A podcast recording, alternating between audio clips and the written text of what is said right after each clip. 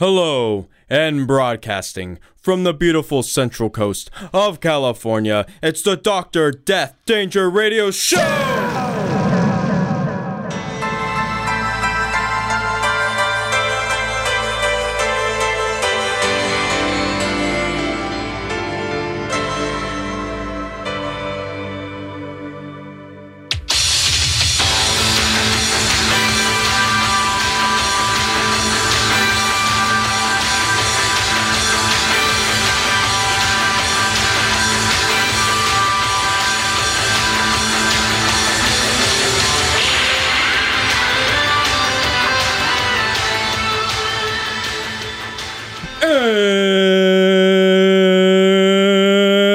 Back to the Doctor Death Danger Radio Show with their hosts and your boys, James and Edward. I'm Edward. What's What's, up, poppin'? every, What's up, everybody? How's it going? How you doing? How's 2021 treating you? Seems pretty like nothing much new. meet the meet the new year, same as the last year. Well, everyone, we're here today with another friggin' heavy show. Actually, it's super heavy because one, we're here today to review episode two of Daisy of Love. The heaviest We of got- shows. God damn it. You've ruined my flow. Uh, it's like the heaviest of shows, and like, what the fuck you mean? Whatever. We got a our show. We got a heavy set. We got friggin' Daisy Love episode two. Before I was interrupted because of Edward, we got two album like we got two album reports. Mm-hmm. I with the Slipknot's fifth album. Yes, yes, the fifth out, the gray Yeah. chapter. Yes, and then you with Converge. Jane Doe. And I also am here with a proposition with Edward for something to review on a more up to date kind of thing. Ooh, Ooh, so let me start off with a story. go ahead. I'm going to tell you what I did last weekend. Okay. Specifically, my s- Saturday. Or is it Sunday? I think it was my Saturday. And you know what I did all fucking day? what?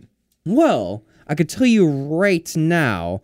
I was chilling and I realized, wait, I have a show that I could catch up on. And it, there it is. Quick side off story. We're literally talking. It's like, oh, hey, I wonder during the podcast if we're going to get bombarded with bings and bangs. And lo and behold, we get bombarded with the bing and bang. Never fails. But back to like my personal, I'm gonna tell you. So I didn't do shit on Saturday, but I binge watched the show because I realized there's a season three that I haven't caught, and we're in the midst of a final season.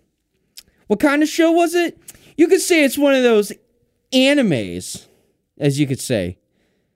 Okay, I'm not gonna sugarcoat. I was chilling watching Attack on Titan. Oh, okay. and since we're in the midst of the final season and I'm all caught up, What are you thinking about it? well, I'm thinking, Edward, do you want to do week by week reviews of Attack on Titan's final season? Because I basically watched the episode last. I watched a recent episode last night. So, do you think you could be a good boy and watch it? Attack on It has to be the sub- rad. It has to be the sub because Yeah, if you're the watching the dub, it's like behind like four episodes. Yeah, yeah. So, do you think you can commit to that? I probably could. Uh, I don't have a way to like watch it legally, so I'd have to just find it online. But that's not hard. You can watch it on Crunchyroll. I don't have a Crunchyroll. Whatever. So it's like, do you think you can do that? I might be able to. When do you want to start that? I already. Well, I'm starting it today with my review. So if you're like, go get yourself up to date. Oh, You got a week. listen, man. I, I, I don't have a good reason to say no, but I'll think of one.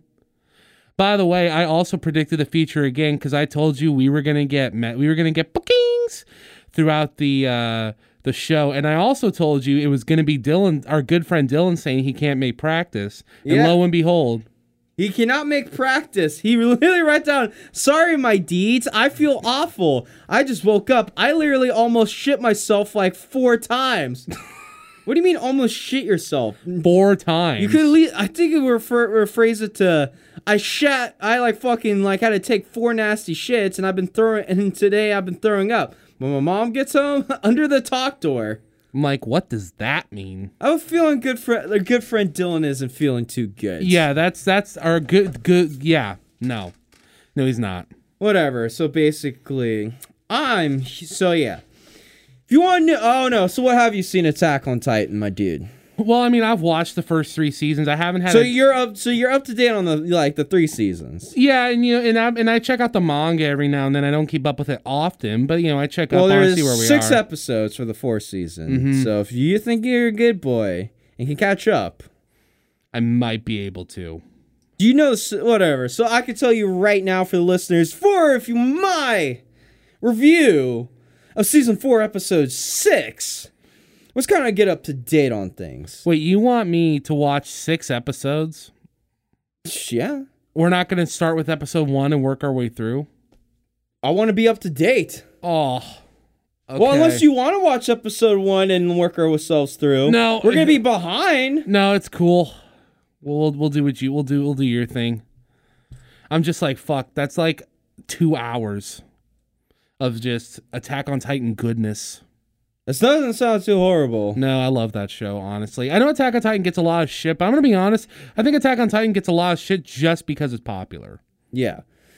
And also, the writer became came out as kind of like a ra- kind of a racist nationalist. I about that. Yeah, I was like, what? And I'm just like, well, the show so far, the fourth season's been kind of very racist. Has been more like has been like What kind kinda- of what kind of racist? Well, let's bring up let's bring the listeners kind of to the people that know Attack on Titan enough up to date. So what was season three? It started out with finding out there is political corruption and that the hierarchy was basically kind of a false hierarchy because there's another guy kind of like performing stuff behind the scenes.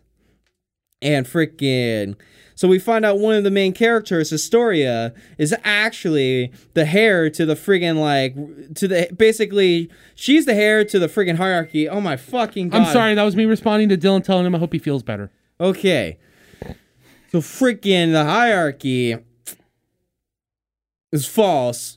There's a chick named Historia that's part of the main crew, and Mhm. basically, I thought this was gonna take longer, but this kind of happened in one and a half episodes where they were to overturn the frigging government, and then but then basically the main character Eren, Mm-hmm. it's kind of been a weird mystery. Yeah. Fuck, actually trying to describe this was just gonna take an hour long. Yeah, yeah, yeah. It might take an hour long. Whatever. The people that know Attack on Titan. Basically, after friggin' they overthrow their own personal government and they finally get back to the source of like kind of the show started where they wanted to plug up the like holes in their like s- these like basically, you know, in their friggin' world, there are like these giant walls that like basically hold off these things called titans that are these giant humanoid looking things that eat people. Yes.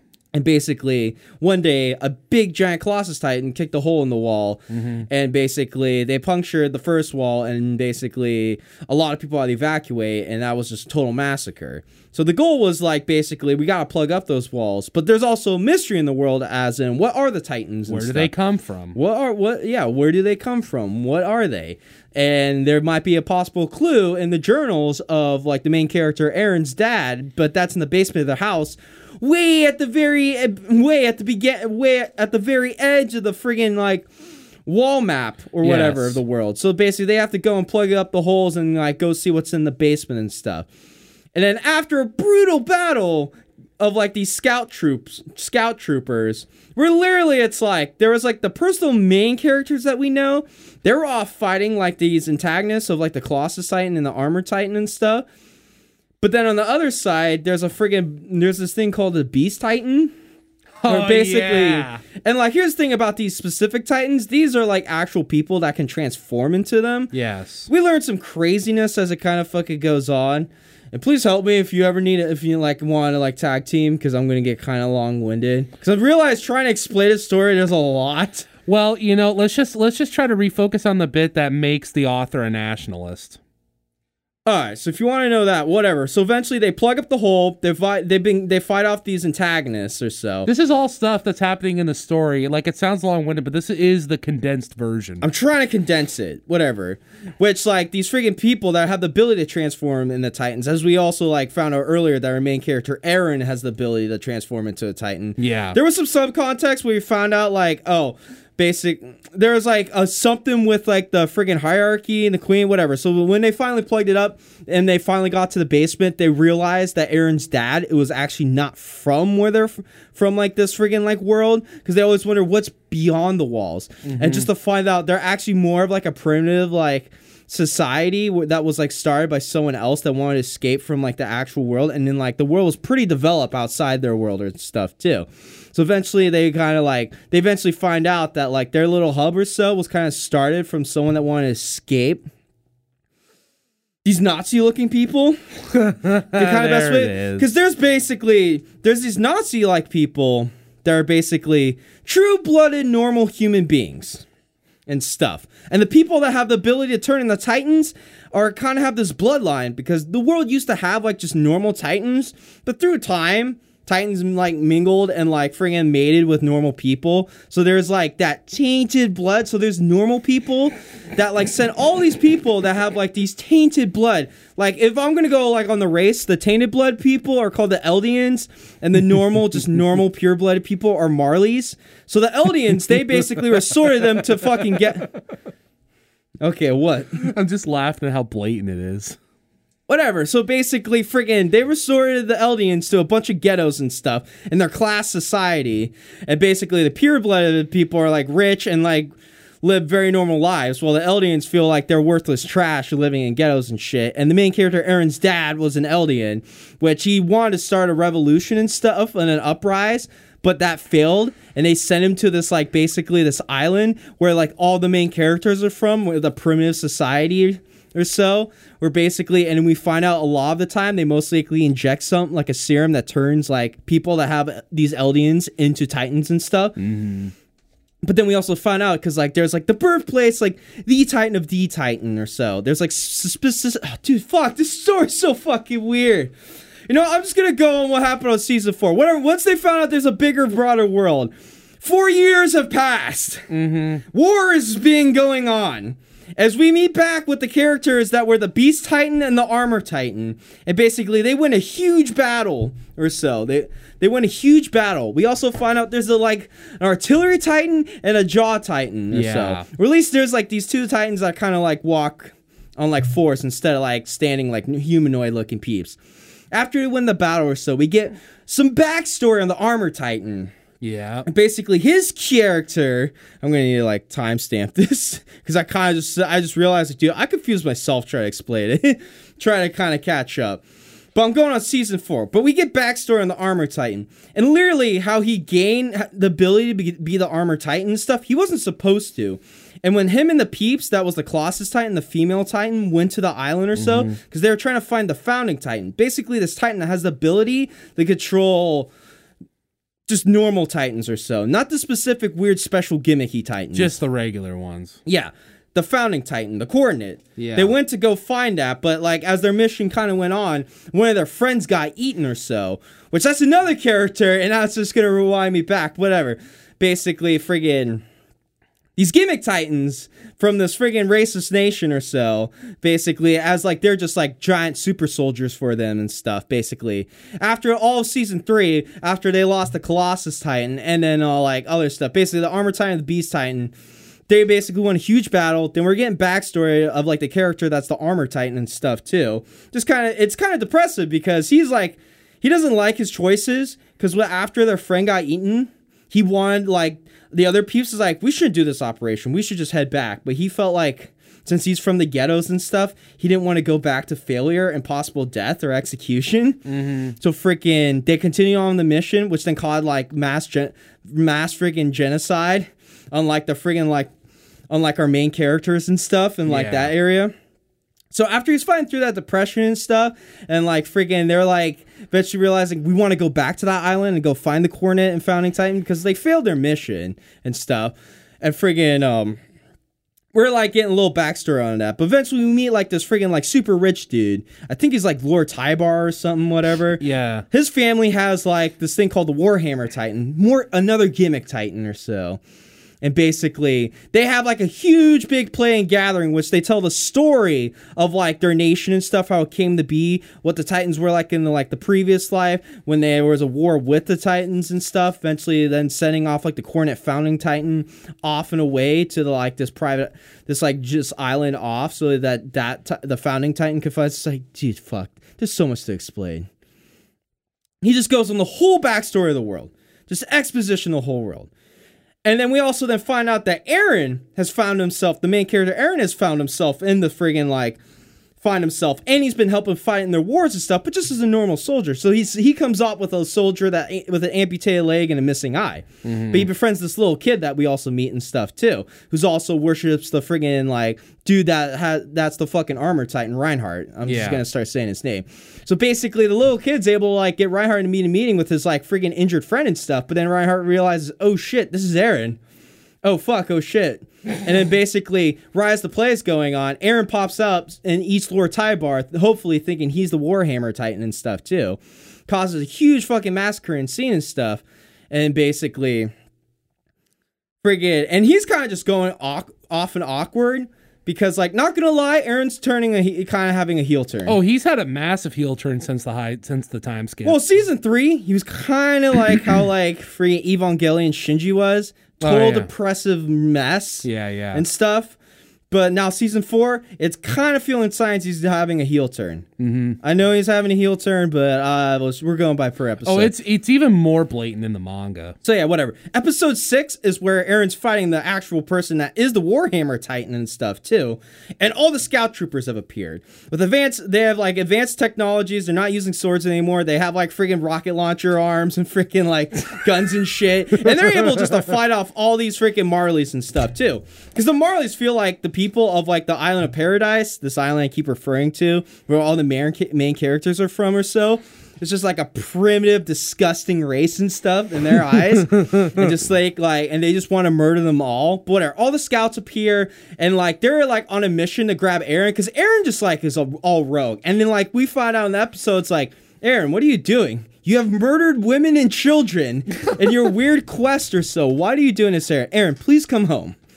And we find out about that, but like friggin' Warhammer Titan appears, Eren's fighting the Warhammer Titan and stuff. Well, all the scout troopers appear, just total ambush. N- none of the like the Marleys are prepared for this and stuff. Mm-hmm. But eventually, yeah, Eren's sister, friggin' Mikasa, Mikasa, Mikasa. Mikasa. I don't know. I just like it's like the friggin' That's how they pronounce it in the show, Mikasa. yeah, but it's like makes me think of the Spanish word Mikasa. No, I know. That's what. Yeah. Whatever. So episode six, basically, after like Eren ate Lord Tybur and stuff, which we got backstory on Tybur, realizing there is an imminent attack ha- gonna happen or so. But Eren's appear, and like everyone's like, "Oh shit, Eren, who has the coordinate titan, who's my, has who's the coordinate titan? We gotta capture him." But basically, all the scout troopers appear. Literally, they want to take Eren home because it's like he it's like they don't want him here and stuff. And then like literally Mikasa Mikasa's like guilt is like telling him like, dude, you're killing women and children. This isn't you. Please stop. Just total massacre. But Eren doesn't give a fuck. And they're fighting the Warhammer Titan. But the Warhammer Titan has this gimmick where it's able to like summon weapons or spikes out of the ground and shit. And like when they're fighting it, they realize, wait, why can't we like defeat it through the nape? And they realize it's like, oh, it has a weird fucking like leash gimmick and like the person's underground or so. so they eventually find that person, rip it, but Rise Eren's about to eat that. The freaking Jaw Titan appears. But then freaking Le- homeboy Levi comes, and then like the freaking Jaw Titan realizes all the scouts are a total fucking badass, and it's like, holy fuck, these dudes are serious. Holy shit. Because they've been kind of just dealing with normal people or stuff. They didn't realize how freaking gnarly the scouts are and like their fucking ziplining equipment and shit Yeah, too. yeah. Because like they're zipping through the city and they're just massacring everyone and stuff. Mm-hmm. Like they're very developed warriors. Uh, so when they're like, he's fighting, he's a titan, he thinks he's total badass. Like he's been going through freaking war fields with like mortars and people with machine guns and shit. And like he's been fucking kicking their ass. But these people have been fighting Titans for years. Realizes, oh shit, these people are a legit fucking problem. And like he's meeting, Le- and he's like facing Levi face to face, and he's like, dude, I'm gonna die. And like right after, like yeah, that's when like kind of episodes end. So that's what episode episode six. It started off with Lord Tybur. He preparing to die. He dies. His sister is the Warhammer Titan. Eren fights this sister. all the scout troopers appear. Friggin' Sasha kills someone, and then there's like there's a little girl named Gabi who's uh, like a main character too. Friggin' she vows revenge to murder friggin' Sasha and stuff. And yeah, the weird CGI animations kind of fucking trip, but Yeah. friggin' I hope to God I was able to like catch up. People, go watch it and friggin' or just go read it or something. I totally fucked up and was totally long long winded. But hopefully you're caught up on the story. Uh, no, Because there's I a lot of just backstory of like the Beast Titan, the Armored Titan, and some other characters they don't want to bring in. But the, all the Mm-hmm. main characters we've known have finally showed up in this episode six. Okay, good. Yes. That's good. That's basically like if you like for you. So Yeah. And there's supposedly 10 more episodes. It's a 16 episode season. Yeah, it's the last So one. if you must need to go watch to kind of catch what's going on, because literally all the first six, first five episodes was establishing more characters. Mm-hmm. And now you're gonna uh, like to continue on the story, and then also find out Eren's become kind of disconnected or stuff too, whatever. And like, yeah, that's episode six. I'll get reviews, just kind of chilling around, kind of curious to see where it goes on. It ends off right as like Levi appears. Like, well, shit, I'm ready to see Levi whip some ass. I'm always down to watch him whip ass. Yeah, Levi's and I know cool. the ex- next episode, all the other like freaking Titans appear. The Beast Titan, Artillery Titan appear, and like you can see Levi's ready to fight the Beast Titan because the Beast Titan freaking That's the one Like- that murked his squad years Merked ago. Murked his squad, his like loyal and best friend captain, Mm-hmm. and he has a total like bloodline. It's like, dude, he's ready to murder the Beast Titan. And the Beast Titan's in fear with him because like he might be this little dude that zips around, and he's a giant beast who's able to keep his intelligence. But Levi's really, really badass. yes, Like he's the best human soldier on the planet, Yeah. and he, he he's murked more titans than anybody else. He's and like it's with formidable. ease. And so when the Beast Titan realizes how gnarly these people are, yeah, and then literally just established that the Scout Troopers are way more badass than the Marley Troopers Yes. themselves. Because they have the ability to zip around and then been fighting Titans all them lives. Mm-hmm. So when like the friggin' like as I said the lo- when the jaw tit the person that has the jaw titans fighting was like trying to fight him and stuff, he realizes that he is outclassed in every way and stuff too. So pretty chillin'. I hope in the next ep- next time we can talk about episode seven seven. and stuff too, and kind of see where it develops. You know, also a quick review. I also watched like the first two episodes of WandaVision around the same time Oh, how too. is that? Once I, you know what fuck is the worst thing? Don't watch a show like Attack on Titan that spent three seasons to build up their mystery Yeah. and kind of eventually reveal answers. WandaVision is like not as a good is like way faster pacing. Like they're doing like the comedy sitcom shtick. But like the first episode was cool because there was a moment where there was like a weird glitch in the Matrix pause when they're hanging out with Kitty from freaking that 70s show and some other guy. Like I don't remember their Red characters. Foreman. Yeah. For, not Red Foreman, he wasn't there, but Kitty, like the mom. Yeah, yeah, yeah. Basically, friggin' there was a glitch in the Matrix, and they're sitting there and like they kind of feel like it's like there's something going on, but it will know. But then it continued doing the sh- sitcom stick. But the next episode, a fucking random like item appears, and like this doesn't seem normal. And like the curl and the world's all like black and white and stuff too. What's going on? And then like there's a freaking weird transmission on the radio. It's like, okay, you're trying to throw a, a lot. But I was also watching a show where their mystery pacing was going way longer. I was gonna say you're you're talking about Marvel. The only thing they paced well in their entire thing has been Thanos. yeah. I mean, if we're being perfectly honest. Yeah, so two episodes. Maybe some of the Iron Man stuff, but that's about it. Because, like, yeah, there's a wacky shtick. It's like, why is freaking, oh God, Vision and Wanda? I can't Witch. Scarlet Witch. Because I don't know why they call it Wanda. Whatever. Yeah, Well, Scarlet her Witch. real name's Wanda, isn't it? Yeah, whatever. Those two characters were just kind of like figuring out, like, basically, they're kind of established. I guess they're in kind of like this weird world. They don't know what's going on with these two peeps and stuff, too. But, like, they're not making the, like, mystery smooth. Because when, like, the second mm-hmm. episode, there's a weird radio transmission, try to call them in and stuff, it's like, it's like, you could have done that, like, episode four. Not a lot of slow build. Yeah. It's fast paced. I've been watching a lot of slow build stuff, like Attack on Titan. Yeah. I've been very patient with that mystery and development and stuff too. Yeah, yeah. Like I was impatient where I was reading the wiki to see where the rest of the story goes on, but we're gonna continue with the show. Yeah. So yeah. Now then, My- album reviews. My well, I was gonna just say really quick. My weekend was spent just something little I did. Uh, I've been reading this book called Queens of Animation.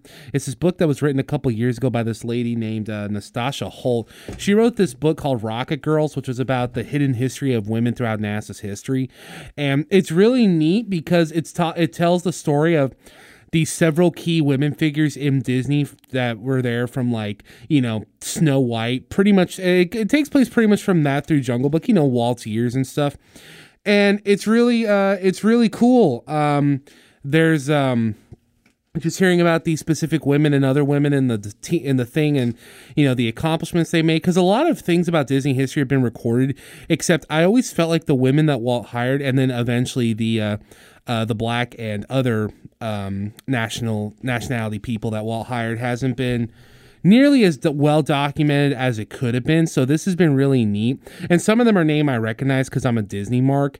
There, and it's just really cool just hearing, you know, without going into specifics, taking up too much time. It's really neat. There is one thing though. The author did say that that she was trying to do research on these women and like she couldn't find anything whatsoever. But I recently got some books in a different series called They Drew as They Please, which is like a seven part volume series. I got the first two. And what they do is they select different artists and kind of give you their history and portfolio and how they contributed to the company. And in both books, they mention both women. Oh, they they have women that are literally the char- the women that you follow in the books. And I was just kind of, I was joking with my dad. I'm like, they're there, although they probably came out with those books as she was researching for her book. But yeah, it's great. And the thing is, she also goes into like the technological achievements they made at the time with how they made movies and did shit. And since she's a science writer, she knows how to break that shit down so a dumbass like me can understand it. it, it it's a it's a good book. It's a very interesting book. Well, I've been fucking grinding away at that young book, young bucks books that you gave me. How like is that? literally each night, I'm like, all right, I'm not watching fucking random Simpson high friggin' short, like weird Korean uploads of Simpson episodes, but like cut up to like fit in a nine minutes. You watch The Simpsons? But just, dude, that show's fucking classic, dude. But fuck it, I've just been watching random shit, but then I just realized, dude, I'm just gonna just start like grinding away at this Young Bucks book, which is like, I just made it through their first PWG run. Actually, I just finished up reading their whole TNA run, how that was just a fucking disaster. Oh, yeah. Isn't and they that- were just like hating themselves and total depressed, but also how Okada was kind of a shy geek in the beginning, but then he kind of just clowned around. And like he also like went up to him, like went up to the young bucks was like, dude, I don't want to blade tonight. And they were able to go up to Russo and convince like convince him to make Okada not have to like blade That's cool. stuff too. But I just finished up like how they were paid like dog shit in freaking TNA and they just asked for the release. Like literally they went on the like freaking Twitter and like complained about it and then they went and talked up to Bruce Pritchard and shit. And like Bruce was all like being catty with them. It was like, oh, you guys just want to like, it's like they're just like they're going. They go up to Bruce like, we would like to be like push. It's like we want to talk to you, Bruce. Why? You want to get pushed more? Well, you would if you had to complain on Twitter. They get in a huge argument. It's like Bruce, we want to release. So friggin'. So friggin'. Yeah, no. They asked for the release. They got released, and they like worked in TNA for like 18 months or so, and now it's like, well, what the fuck do we do? so um, now that's where the story I'm at in Yeah. the Young Bucks life. That's also, cool. like I like got to the point where they make Kenny, and like literally, it's like yeah. So Kenny and like Tyler Black, aka also known as Seth Rollins, are Seth kind of like Rollins. shy geeks. Kind Yeah. of like you know boisterous characters and stuff, but once they're like behind the camera, They're just kind of regular guys. regular like total reserve regular geeks. Yeah. Yeah, that's the that's the generation that's in Yeah. wrestling right now. Yeah, so basically, yeah, Young Buck. I'm at the point where Young Bucks are making no money. All right, fucking So yeah, the album reviews. album reviews. you want to go first? Yeah, so I'm gonna tell you. Was it chapter five, The gray chapter.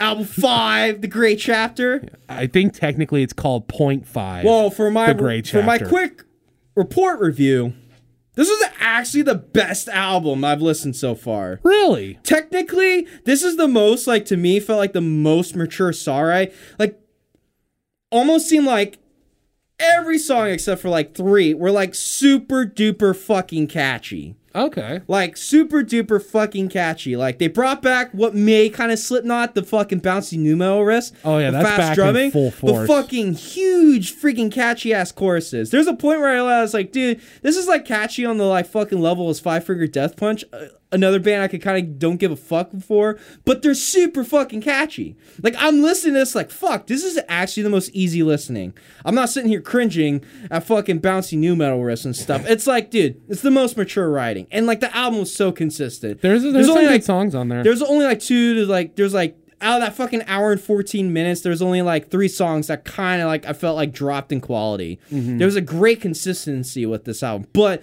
i also feel like there wasn't no like starlet songs out of the album like these legendary Yeah. songs like psychosocial before i forget Yeah, that album's mostly forget about. Actually, I, as far as I know, I don't think they play anything off it.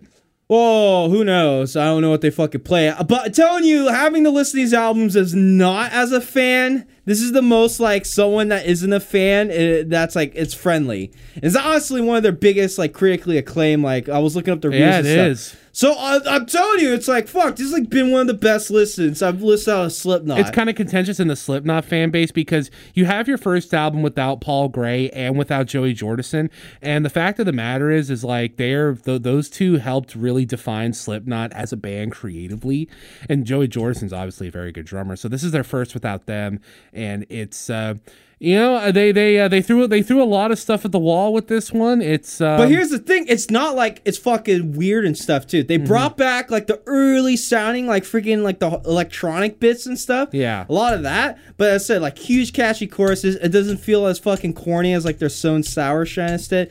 Yeah. And literally, I looked up like, who the fuck is this producer? And this guy was a fucking heavy hitter. It's like he's worked with huge, huge fucking bands. Like obviously, like freaking Slipknot has worked with like Rick Rubin on their third record. which That- that story. Which if you looked up anything about it, they hated that experience.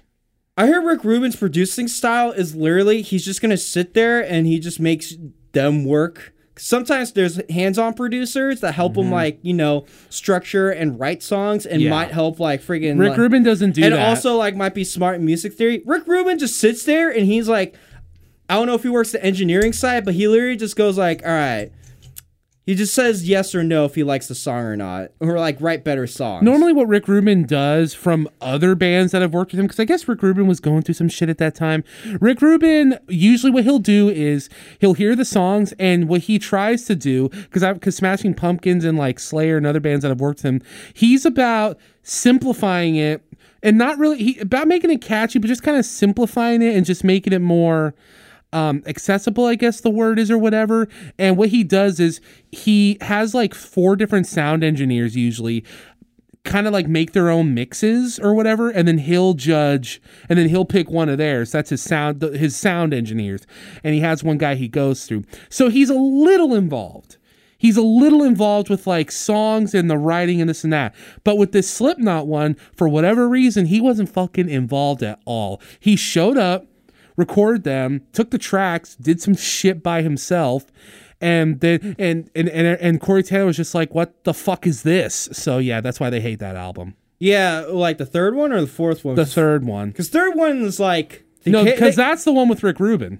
yeah, but they walked out with huge hits off. The Yeah, they one. did, but apparently just the process Yeah. and the time spent was just not great. So yeah, Rick Rubin's a take it or leave it or so. He's very take it or leave it with Take me. it or leave it, but it sounds like it's like oh he's kind of lazy. It's like I think he just wants the artist to do the fucking mo- like the part. He doesn't want to like. It's hard to say just because I've heard some producers are just writing the songs for you. because like Black Crowes worked with him when they were starting out, and apparently he tried to like change their whole image and like name and stuff too, and it's just like That's what not- the but- fuck? But that's early days. that is early days, but still. Yeah, and some people are like complaining about his production being like kind of noisy and shit. Well, yeah, because I mean, it's he literally puts out the the only people that put out louder records are country producers or whoever the fuck produced uh, "Morning Glory" by Oasis. Yeah. I don't know. I think Rick Rubin's cool as shit for the most part. I used to think he's really cool, but I don't know. He's just lost a lot of a lot of charm with Bro, it's not the 90s, dude. He's had a long career. No, I and know. music's very fucking like it wears down on you. No, I'm sure it does. Yes, but it's cool to see him at wrestling shows. Yeah, that big old beard of his. Oh yeah. But yeah, but like the fucking guy that got on like for for as I said, if if you're not a Slipknot fan, but music, but if you're kind of musically, if you're going in musically neutral and you kind of like more like fun, catchy shit, mm-hmm. this fucking album just had it. Okay. I felt cool. like this was like the best Slipknot. I remember But liking if you're it, but like not you're like a it. Slipknot fan, and like what makes you feel like what makes kind of like Slipknot Slipknot, this might not be it. But this this because this kind of a mature Slipknot. Th- yeah, this Like album if was, you want first record, second record, or even like the third or fourth, yeah. that the Slipknot that came in was totally different. But this No, is also is. like years apart. And It's like I felt like they had more of the same with fucking Five Finger Death Punch than they did with fucking previous stuff That sounds about right, honestly. But this was the most easiest listening thing. If you like, you kind of have to be fans of like the other shit, what they were doing, to kind of really like them. Like I don't like, Yeah. and I'm not a fan of Slipknot, but this was like literally. They don't even have to have the gimmick. If this was any other, like, if this was any other band, it would just like hold weight on its own. yeah. This is just good shit, but like I'll see what the next album was. Cause I kept going, everyone going, it's like, oh yeah, this album's lame. This album's lame. Then I'm like sitting there like, dude, this is the most consistently catchy, the most smoothest songwriting, while still having that Slipknot creativity. That usually happens though when I listen to someone. When someone hypes something up, sometimes I'm overwhelmed. I'm underwhelmed. When someone tells me something sucks, sometimes I'm overwhelmed. Not overwhelmed, but sometimes I'm like, oh, well, that's better than I thought. so that's That that. was my reactions when I listened to uh, Metallica's Load and Saint Anger. Reload's kind of whatever, but that's but even people that should talk the Black Album and Death Magnetic, people are you know the first four uh, is uh, people from Metallica were like, oh man, everything after and Justice for All sucks, and I'm just like, bro, there's some really good music here. What the fuck? So it's that kind of thing. eh. Yeah, no, but that's my album report. How about you? Since you So wanted to be, since you wanted something, I just thought it'd be fun. well, what'd you think of the freaking legendary Conver- Jane Doe Converges, Converge? Converges Jane Doe. I'm gonna tell you all this right now. I wish I would have heard it when it came out, cause like I'm torn. Cause when I listen to it, I, I when I'm listening to it by by halfway through song two, um, I'm I'm hearing how like influential it's been on music, and I'm like no, and, and I'm like no, like literally on for the last twenty years how influential it's been on like hardcore music. Like I'm hearing this right, and I'm hearing stuff like like old screamo. I feel like bands like Day to Remember and like probably uh, Full of Hell and Dillinger Escape Plan. Listen this, you know, I heard so much Code Orange Kids in this and I'm just like, you know, Attack on Tack listen to this fucking album too, and Well, Converge and, is a good sized band. and I'm and I'm not gonna lie, I'm listening to this album and I literally hear moments where I'm like, this sounds brilliant. I didn't love it all, but I vibed with it like pretty hard. I li- I, I listened to it twice because my first opinion on it. Well, I'm I sure was it wasn't an uns- hour and 15 minutes like the Slipknot record. 45 minutes and some seconds. Oh, that's, how fucking better than an hour and 15. this. uh, That was fucking kind of bullshit. Like, I- this was one of the more smoothest hour and 15 minutes of like listening, dealing with Slipknot, uh huh. because I'm not a fan. and I don't like this album's not going to make me a fan. But like me dealing with the challenge, this Now has been like this, like, You're on your own with the new one. I haven't I haven't made the time to listen to it yet, so I don't know what really it sounds like. oh, we could do it together next time. Oh, sure. Okay. yeah, that'd be fucking awesome because us doing two different stuff and not being on the same wavelength. Mm-hmm. It's just like not. but yeah, so I listened to it twice because my first opinion I was kind of like, well, I like it, but I was wondering, I'm like, how much of me liking it is me really liking it or like I feel like I should like it. You know what I mean? So I listened to it again and you know, all I could say is is like I give it like props. I give it the maximum respect and I think I like it. I don't think I love it. And it's my fault for not listening to it until now. And there wasn't any songs on it that I feel like a lot of fucking music in the world. that's what I mean. I I feel there weren't any songs I could call weak or bad. The band pioneered a lot of shit, and I heard the fruits of their labels with other bands I listened to that took their ideas, expanded on them, probably did it better. No one duplicated it though. No band sounds just like Converge, so they're very unique. You sure? I hear Converge core bands all the time. Yeah, but they I don't cringe. sound just like them. Okay. They don't sound, and, and so I wanted to. Well, and- thing: there's and I don't bands that will just try to rip off Converge, yeah. but you gotta realize Converge is like the weird. They I read that like they had a philosophy that like they want to have a band where they mix Slayer and Depeche Mode. and like freaking also I'll see That them sounds play, like Fear Factory. I'll see them play shows and like freaking like the guitar player will be wearing a violent shirt. So they listen to a lot of shit. And I think that's kind of, and I feel that when I listen to them, I feel like these guys listen to a lot of music. And, and and I wanted like a, a third opinion too, so I don't have a full review for it, but I listened to the first thing they have on Spotify, which I forget the name of it, but it's a split with like agoraphobic nosebleed, and I'm just like, oh shit, agoraphobic nosebleed. I haven't listened to them forever, but I listened to their side of the split, and I'm just like, oh, okay. So they were always this crazy weird. I don't know. I kind of want to take the journey on them in my own time and listen to their stuff because, like, I can't say I love Jane Doe, but I respect its contribution, acknowledge its brilliance because I really do think it is. And I can't say I'm a fan of the band yet, but I I I I, I vibe with it. So, like, I don't know, eight out of ten. It was a it was a really good album. You know, uh, none of the songs were bad. Fuck, I'll give it if we're doing fu- oh fuck, do I have to do ratings on no, we don't. I was just trying to summarize my thoughts. All right. I was just trying to summarize my thoughts because I have a lot of opinions on it, but trying to simplify it. I like it, don't love it, but I respect it. I, I had a, I had a good time listening to it. Well, next time we will both have album reports on the sixth Slipknot album. Yeah, um, you will never be one of us. I mean, we are not your kind. Whatever. So yeah, we'll be back with that with on that one. So uh, now then, Daisy of Love. Time. after me failing to explain an Attack on Attack on Titan and trying to make it realize, because when I was like, oh yeah, so episode six was like, yeah, a dude got eaten by a, a fucking person that's able to transform into like a giant person, but then he had to fight a giant person. But then all his friends came and helped him fight that like giant person, and also all these all these freaking like nationalist people. You could try to just cut all that out and then splice that in there, and just you know, if you don't want the episode to be too long. Or I could just put timestamps and let the people like That's true. I could just do that.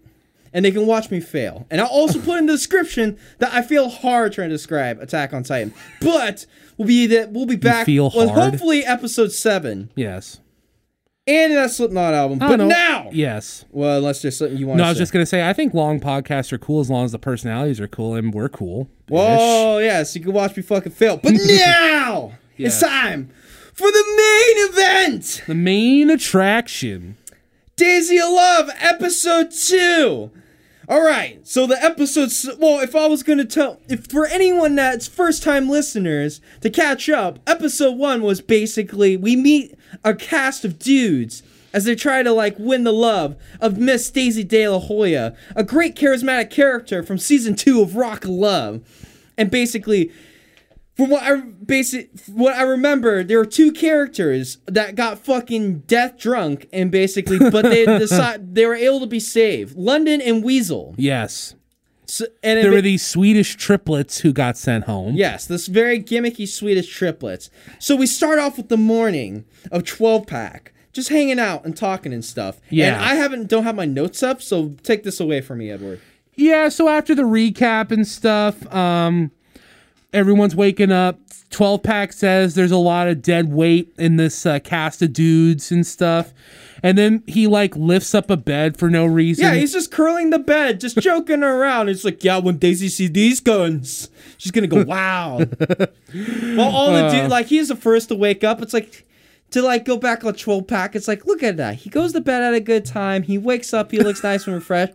Like, he's a veteran on these fucking, like, I know. VH1. I'm just like, fuck, dude. I kind of vibe with 12 pack. Yeah, no, everyone's kind of dead. Then we get Weasel. I remember if Weasel wakes up and Yes. he's cleaning up the house and stuff because he made a horrible first Yeah, impression. he's trying to clean up and stuff, and then like some other dudes come in, but then like two seconds later, everyone's like, "Hey man, let's get some shots." Yeah, that's Fox. Let's yeah, Fox is like, "Let's get some shots," and then they all start morning drinking. Great. Riki comes in and and to summarize, he's basically like, "Okay, boys."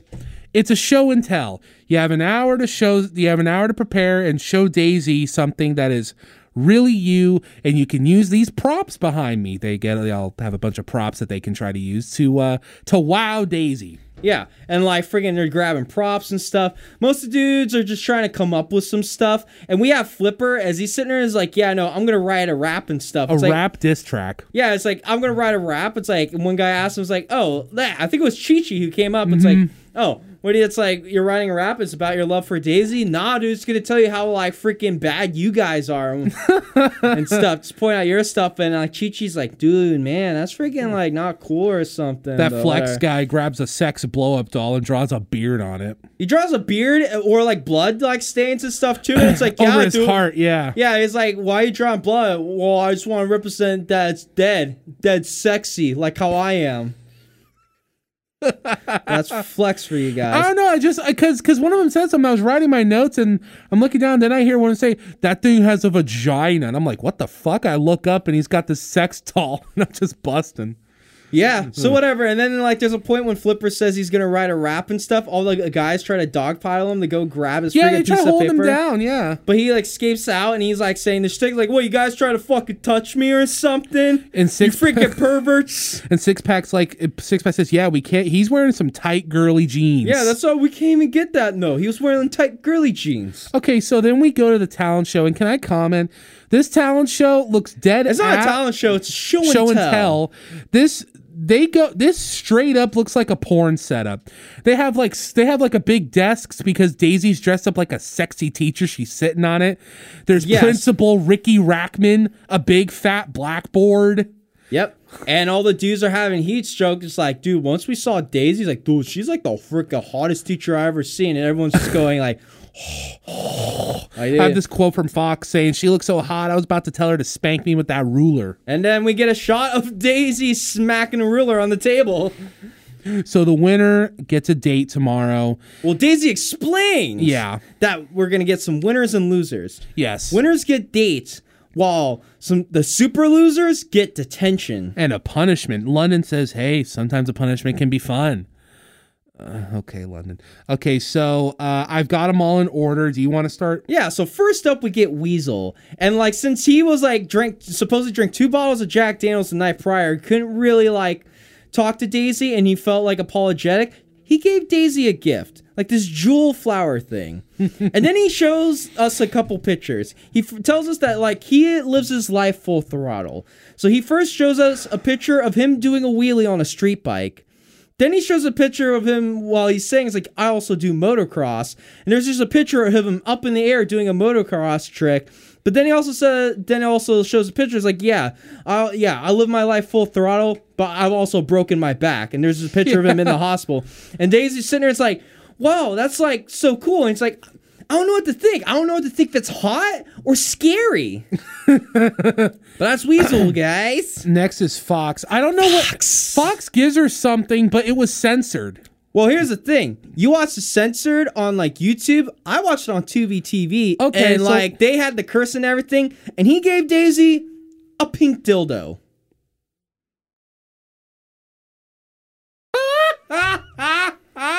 Yeah, he like comes up marble mouth. We don't know what the Oh fuck he's God. saying. He's like, so I he's he's trying to say, play it off like, well, I got you kind of like this joke as like this gift is a joke because it's kind of like a novelty gift, but I got this for you again. It's a total novelty. He's like saying that shit. And then basically, yeah, when he pulls out the dildo and like there's the realize, oh god, it's a dildo, and Rachtman's just disgusted. Yeah. And like freaking Daisy is like, I don't want to touch that. I don't know where that's been. And then he it's gives- like, why not give that to why not give that to Principal Riki? And Rachtman's like, dude, I have n- I do not want to touch the dildo. That was and then fun. there's a shot of 12 pack just howling at this. yeah, dude, great show and tell guy. Okay, now okay, now that I know that that's what it was, now I that that, that was really funny. So next up is Professor, and he like start since he's a teacher, he like starts writing stuff on the chalkboard, and he's like, you know what? I'm here to give a lesson plan in love. So, people, what is the objective for today?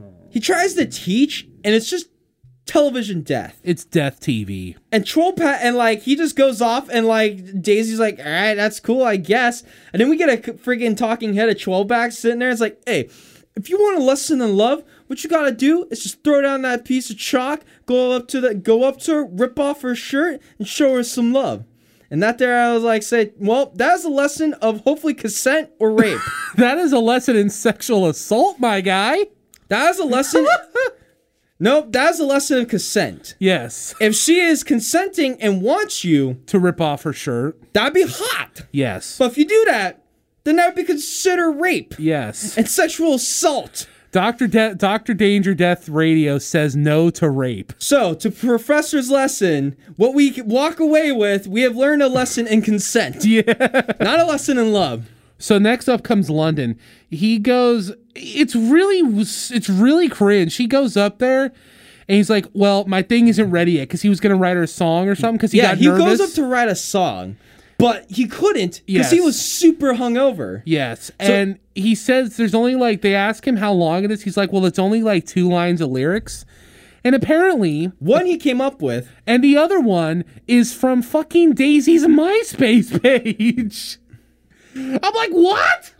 And Daisy was not stoked. If anything, she looked a little creeped out. No, she's just more like, really? Come on, guy. I think you're super hot, but this is what you're giving me. Yeah. It's like Daisy's like then says, this can uh, like this can't get any more any more worse. oh, just wait. But next is Flex, and he brings up the blow up doll that has the red spray paint, and he just says there's like this here is to show how beaten and worn I am and express all my love hardships. Which he didn't say it as good as I was. He kind of no, he didn't. he just kind of said stupid. it- you what- said it better. He was trying to use this shitty, like, sp- red spray painted, like, supposed to be bloodied up freaking blow up doll and says, This is my love hardships. I've been through the ringer, man. But he didn't really say that well, and it was a fail, and Daisy was just confused. I was confused. Next is 12 pack. Oh my no, you want to talk about fucking cringe and confused? This buff motherfucker, he looks like the Miz if he just took roids. He comes up with a bouquet of dead roses. Supposedly, well, Daisy's like, Is that a thing of dead roses? I paused and laughed. I'm like, what the fuck? And then he says, These roses signify my past. And then he like throws them into a trash can While the trash can also falls over. and he just walks away with his head tilted down. I'm like, "D- d- d- d- d- what? Do you think you're being profound, my guy? Do you think you're being symbolic and rich with nuance? No, that was weird. yeah, well, Big buff man Well, he- with bouquet of roses. These dead roses, they signify my past. Chucks it in the awa- trash to represent away. a new beginning. And I'm like, But the best part is that all this like symbolic ide- ideas just flies over Daisy's head, and she's like, "What?" yeah, that's what. It's just a total fail. It's like she's not impressed, and she wanted to be entertained. She keeps getting these weirdos trying to like. Yeah, they're trying to either be serious or weird or romantic, but they're, it's all just coming off as cringe and creepy. Next is the boy Big Rig. Big rig. I kind of like this dude too. Yeah, Big Rig just comes up, and he just like shows like this here is the greatest gift that God has ever given me. This is my son. Aw. And just sitting there, it's like, oh, that's so cool. But Daisy does it sure. It's like, I don't know. I've never dated a guy that has had a kid before. I bet you haven't. She's also really, really young here. You gotta remember that. How old is she? Like She 20? might, she might be mid twenties. Fuck, she was our age? Maybe. Fuck. We might be older than her at the Holy shit. she was like early twenties when she tried to date Brett. Okay, ah. so next was so next was the one I popped the most hype for. Cage showed off his goddamn championship belt. It's like this is the first belt I won. It was a North America Championship. I tried to recognize the belt. I tried to pause and read it and see if I could type in. I'm like, okay, is this a legit belt? Is this for a legit promotion? I couldn't find anything. It's most likely some indie MMA promotion that he got this belt from. I'm just I, I- that promotion just had. Does that prestige or bury the belt that it's been on Daisy of Love? Well, Daisy buries the belt. It's like that belt's so big. How do How's you this? like? How's it supposed to hold up your pants? Great, Daisy. Thank you for like trashing this dude's hard work to win like this belt to It's show not he was easy like. to be a champion. yeah, no. Daisy don't know. They don't give a fuck. Next we get Brooklyn. Brooklyn, Brooklyn. And he does a poem, and Daisy thought it was super sweet. do you have it written? No. Daisy. It's not even real. Fuck. Daisy, I am hypnotized by your. Ch- Hold on, let me do my. You gotta do uh, Brooklyn. Come on, it's in the water. Hold on, let me try that. Yo, hey, what's Yo, that it's in- pie in, the water? It's, it's in the water. You gotta No, get the pizza. front. You gotta get the pizza at the corner, thirty third and forty fifth. Yeah, it's in the I got. Daisy, I am hypnotized by your true beauty. Your luscious lips and gorgeous hair is that of a true goddess. So it wasn't even a rhyme. It was a it was simp literature. Whatever. Daisy thought it was super sweet. Then we see meet Cable Guy, and he's just ripping it on the sax. Yeah. Then I'm just like, Dude, yeah. And then Daisy's trying to like try to show in rhythm with the sax playing, but she's off. And Cable Guy was making me swoon. I'm weak for I was like, saxophones, I'm dude. like, Cable Guy, why are you on the show, dude? Leave while you can. yeah, you have talent. yeah, you, you're actually kind of cool as fuck. This next one's a combo because Yeah, they're They- just like edit cuts between these two. between Sinister looking like Michael Jackson after the mid 90s, busting out dance moves, and then Toolbox doing some Chippendale male stripper Well, dance. he's an pelvic exotic thrust and dancer. shit. Yeah. And the best part is when Sinister finishes because he spins around, leans back, throws open his arms, and goes, ah! but they also threw a huge delay effect, so it just sounds fat. He's just like, ah! Ah, ah, ah. That was that was cool. That well, not even cool. That was funny. And then next is like, you know what? This guy did a good job. Remember Six Gauge? Yes, The man that grabbed his penis and tell us he has a giant six gauge like piercing in his penis. on his penis. Yes. He's doing bartending. Yeah. And he's doing cheesy flirting while mixing up a drink. Hey, at least it was Rachtman is like sitting there being disgusted by it. But like Daisy Center is like, oh wow, this drink is awesome. She loved like the whole bartending shtick. Yeah, it was uh it was pink vodka because she wears pink and cherry juice for those luscious lips. They keep mentioning her lips. I'm like, Sorry, listeners, technical difficulties. I was trying to like play around with something because believe me, we got something special coming up, but not right at the second. I apologize for the cut listeners. but yeah, they keep bringing up her lips. I'm like, I don't know, bro. The lips. I don't know. I'm not saying they're her worst feature, but like Her they lip more- injections? they look more. They look more fake than the tits. well, they're lip injections. I know. I don't like. I don't like the way lip injections look. But yeah. Well, maybe Daisy's not your kind of girl, Oh, good. but Chi Chi. Yeah, Chi Chi, and this is me right. Yeah, Chi Chi, who in an inset promo is like, I know I look like a badass with all these tattoos, but inside I'm a huge baby. I did never thought I, when I first saw you, I didn't think you looked like a badass. You just look like a geek with bad tattoos. And then when you told us you're a big baby, you just like, dude, you're just proving my point. There's a difference between being a baby and being like, a weenie. I'm sure you're a super, super nice dude, a super cool dude. Look, there's a difference. but I'm not at times not a super cool dude, and I will call you a geek when I see a geek. Look, there's a difference between being a baby and being a weenie, and I think you thought he was a weenie. Well, he's a big baby, and he So- reads an essay about his life. Yeah, he, t- he basically to summarize, he tells the story about how he realized how precious and short life is when his father passed away, apparently in his hands, and just this whole gripping thing, and like the cat, the whole cast is in tears. Even Six Pack is like, yeah, man, props to the guy. That was some real deal stuff. But now, Now was Wayne Stat. I mean Flipper. wait, He looked it. extra Wayne Static here. and he is now time for his rap. And Edward, did you write down his rap? I wrote down the entire fucking thing. Look, All right, I got. I have a choice for you for some backing tracks. okay. Now, what do you want? Do you want some old school hit hip hop, or do you want something I know you have the cadence to? I like old school hip hop, but what's the one that you- that I have the cadence to? All right, so the choice is between Notorious B.I.G.'s "Hypnotize" Ooh. or Limp Bizkit's "Rollin'." Which one do you think you have the better cadence to this rap? That you think you can hit it on here's the, the, beat? thing though. The Limp Bizkit one suits Flipper more. so Limp Bizkit it is. So- All right, we'll see before before I turn. We'll see if I get a stupid fucking ad. Nope. no disrespect to beat to Notorious Big. I liked Do you think you get? The, you think you my, got this? My brothers always talk shit on Notorious B.I.G. because they were All all right, you ready for boys. rolling? Let's fucking do it.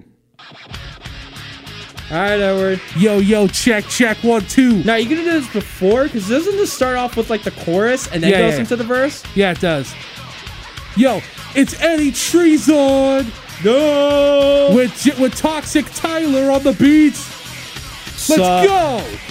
This is Daisy of Love. Daisy of Love. Daisy of love, that Daisy of love, Daisy of Love. It's Daisy of Love. Daisy of love, that that. Yo, yo, if I keep doing stunts, I might get hurt. And get some bitches to that toolbox. I'm not here for the bitches. Fox isn't the rock star, he's a dork. 12 pack doesn't want Daisy wants New York. Someone get London deodorant. He smells like a skunk. Weasel real to get really, really, really, really, really, really drunk. Cage got a tattoo on his face, looking like Mike Tyson. I'm worried. Brooklyn gonna start shooting and slicing. Big Rig's got an attitude. He likes to push and shove. That's a fucking rap on Daisy Love. And then do a backflip. Do a backflip. It's Daisy of Love. Daisy, Daisy of Love. It's Daisy of Love. Da- Daisy of Love. It's Daisy of Love. It's Daisy of Love. Da- Daisy of Love. Da- Daisy of Love. It's Daisy of Love. It's Daisy of Love. Daisy of Love. Da- Daisy of Love. It's Daisy of Love. It's Daisy of Love. Daisy of Love. Da- Daisy of Love. Turned out way better. That was fucking. T- you know, listen, I'm feeling it, man. I-, I felt something there. We could take this on the road. No, well, we were already in a shitty band, so. but that came out good. But I think you actually did that rap, like you know, ten times better than Flipper did. Oh my god! Like you actually had a good groove and like rhythm. He just kind of like accentuated the rhymes. But yeah, like, yeah, it's like that. Ba- But that's it's just like you it's heard 12 bass- pack. yeah. Yeah, you just heard 12 packs. Like, dude, this sounds like a high school kid wrote this. he is. He's in like third grade. yeah, like some third grader wrote this. That well, that's like that. That's like that shit that beginning rappers always do. It's that four by four bullshit where you accentuate the rhyme. I mean, grand old school hip hop used to do that, but you made up for it with charisma and flow, Yeah, but even which Flipper did not have. yeah, and he also didn't have the 4-4 beat to kind of Hey, go man, with it. He's I- just just kind of saying a shitty rhyme. Shout out to Wu Tang and Eric B and Rakim. That was for you. Daisy of love, that Daisy of love. It's Daisy of Love. Da- Daisy of Love. I wish we had more excuses to do that shit. No. Well, too bad. This is the only time we got some cringy dude that writes a bad rap. But you know what? I think we since we couldn't really discuss this rap and like kind of go play by play, let's just, let's just you tell us the rap how it is. Not with the beat, just like read us the lines. yes, yes. So first was like, hey, Yo, yo, yo, if I keep doing stunts, I might get hurt and get some stitches. Unlike Toolbox, I'm not here for the bitches. Ooh. Ooh, because Mr. Toolbox in episode one, he was excited and he d- d- got drunk and like said like in the party house, like, "Yo, where the bitches at?" And then we also had a crew of people was like, mm, "Bitches, what a British, British man." What's a brutish name? We're here to win the heart of Daisy De La Hoya, but this man here just wants bitches. De La Hoya. De La Hoya. Fox isn't a rock star, he's a dork. Clearly a reference to Ed and Net. No, Well. Fox is kind of a dork, not gonna lie. Really quick, like you- a super pretty dork that can like that has great hair. really quick. Speaking of Ed and Net, have you seen that meme of where someone animated Ed to sing in that old '80s ballad, uh, uh, "Your Love" by the Outfield? I'm not. I'll have to show you that later. Um, 12 pack doesn't want Daisy, he wants New York. Hey, Troll Pack's the journeyman veteran for the VH1 Dude, he, I told you, he came into the show with prestige and history. Oh man, someone get London deodorant. He smells like a skunk. And London's like, I shower that's like all you day. got? I shower regularly, man. uh, Weasel likes to get really, really, really, really drunk. He only said four reallys, but I had to extend it for the rap. Yeah. Cage has a tattoo on his face like Mike Tyson. I mean, to be honest, if you have a face tattoo, you're really gonna get good- called Mike Tyson. It's like, are these even good disses? They're not even disses. They're just observational facts. These are just well, no, there's the London needs deodorant. He stinks. Yeah, but but, that's like- about it. yeah, like, but he's like sitting there, like, oh, I'm gonna, this is all gonna like unravel, and Daisy's just not even gonna look at you guys. He was same. like he he he was basically like I'm gonna bury. He didn't say this. He's like I'm gonna bury you guys. Uh, I'm worried Brooklyn's gonna start shooting and slicing. I'm like, okay, okay, because I what? look at New- Brooklyn, and he does not look like he's the violent type. no, he doesn't. He looks like a fucking geek, like a geek motherfucker. Now I could be very wrong. He could be in the fucking mafia and be beating the shit out of people. but this, but we, what we have What seen of it- Brooklyn is he's a total fucking geek. Yes. Um, Big Rig's got an attitude. He likes to push and shove. I guess he hasn't been that confrontational. Not that we know of. And Like, uh, not that has been presented. If anything, he's been kind of super chill and humble. He's the most reserved guy out of all of them. yeah, and uh, that's a motherfucking rap on Daisy of Love, which is to signify that he displayed for us a rap upon the television show Daisy of Love. Yeah. And you were able to freaking rap that to freaking Limp Bizkit. I don't know if I should feel accomplished or sick with myself, but I, I, I'm I'm pretty high that we were able to do that first take. So you know what? I'm letting me have Hey, that that's little why I said this like, hey, here's a song with a great beat, or here's a song with not as a great beat, but you know the cadence very well. yes, that's a good song. I, could- I could. I, It's I could- because of Undertaker. it's partially because that I Alright, legit time to like the fuck song. up this review. Dog, I'm so fucking pissed. The one time I want to go listen to friggin' Joe Rogan's podcast that isn't Alex Jones saying globalists and like intergalactic perverted vampires. you watched that f- whole four hour stream. Yeah, but there's you? supposedly another two hour, three hour one not too long ago. But bro, he talked to the Undertaker, and the clips are like the best shit. It's like, dude, I want to listen to fucking Undertaker talk. You're gonna hate me, but I've been like such a fan for Undertaker now since he's like able to talk about his life, and it's like the most interesting shit. Why would I hate you for that? I've been waiting for him to talk about his life. He doesn't do that. Yeah, He's- well, you can listen for him for two and a half hours. But when I went on Spotify to find an episode, there was like, you pull up the Joe Rogan Experience podcast, and there's nothing there. When I pulled it up, I was like, what the fuck? is it on YouTube? I. You can find clips. You can find clips of Taker breaking into the bit. Like, there's a good 15 minute clip of him starting wrestling and stuff too, getting to the point where his like one of his first proper professional matches. He wrestled Bruiser Brody, and like since he was nervous and accidentally stiffed Brody, Brody just beat the shit out of him. Oh, oh, And then he like went up and apologized. Was like, "I'm sorry, I'm so nervous and stuff." But like, yeah, he was telling that story. It's like, dude, it's so interesting and stuff. No, I've been waiting. There's so much about him I don't know. I've been waiting for him to break character and talk. That was that was Dude, like his the, interviews are so fun. Like, dude, you could go watch his hot ones. Yeah, that no, one was like entertaining as fuck. No, I've seen like most of the interviews he's done. I love him. I can't get it. Even when they ask the same questions, I can't get enough of him. dude, it's like, dude, fuck. I love Mark. And the one time I wanted to fucking like watch it, listen to Joe Rogan, since I try to avoid that because I'm like every plebe listens to Joe Rogan. is that the only reason why you avoid it? Yeah, but he also has a lot of different content. Doesn't that make you a hipster or a contrarian? sure? but like him talking to Undertaker, it's like fuck. This actually looks really interesting. And then the clips you hear, it's like, dude, Undertaker is such a fun interview too. Yeah, he's great. I love Mark Calaway. Yeah, fuck, dude. And it's like, but I can't listen to, or at least the day I pulled it up. I don't know. I could try to pull it up now, but sorry. We could talk about how uh, awesome Undertaker's interview is. Fuck it. Next episode, we're going to do a report on Oh my Undertaker's fucking interview. God. We're just stacking content on stacking content. Killing with content. Yeah. So after Flipper's like bad rap, not as London's- done as well as like Edward. London Daisy said just- the yeah yeah. Here, say what London said. London said the rap was terrible. That's what he said. He was like, the rap was terrible. It bombed. Everybody hates But it. And sounds Da- good to Limp Bizkit. And Daisy said that rap was kind of mean. She was like, I don't know what to think about, but it's kind of mean. I'm like, bro, these softies are. and like and like these are my boys. It's like look at that. Daisy cares for these dudes. Yeah, unlike and like this Michaels. weird aggro geek just freaking like just like does this and like Daisy's like already it's like all right, I'm not sure about this flipper guy. yeah. So the six so Daisy calls six people to stay behind. We get Fox, Chi Chi, Weasel. Six gauge, flex, and London. And so basically, for the peeps that get gold stars for doing a awesome job, and detention for doing a bad job. Bad job. So who's the first to get a gold star, my dude? Chi Chi. And then it was six gauge And then she gives it to whoa whoa whoa weasel, and then everyone else because he was a good attention slips. boy and gave her a, like a gift and forgiveness. Yes. But the detention slips.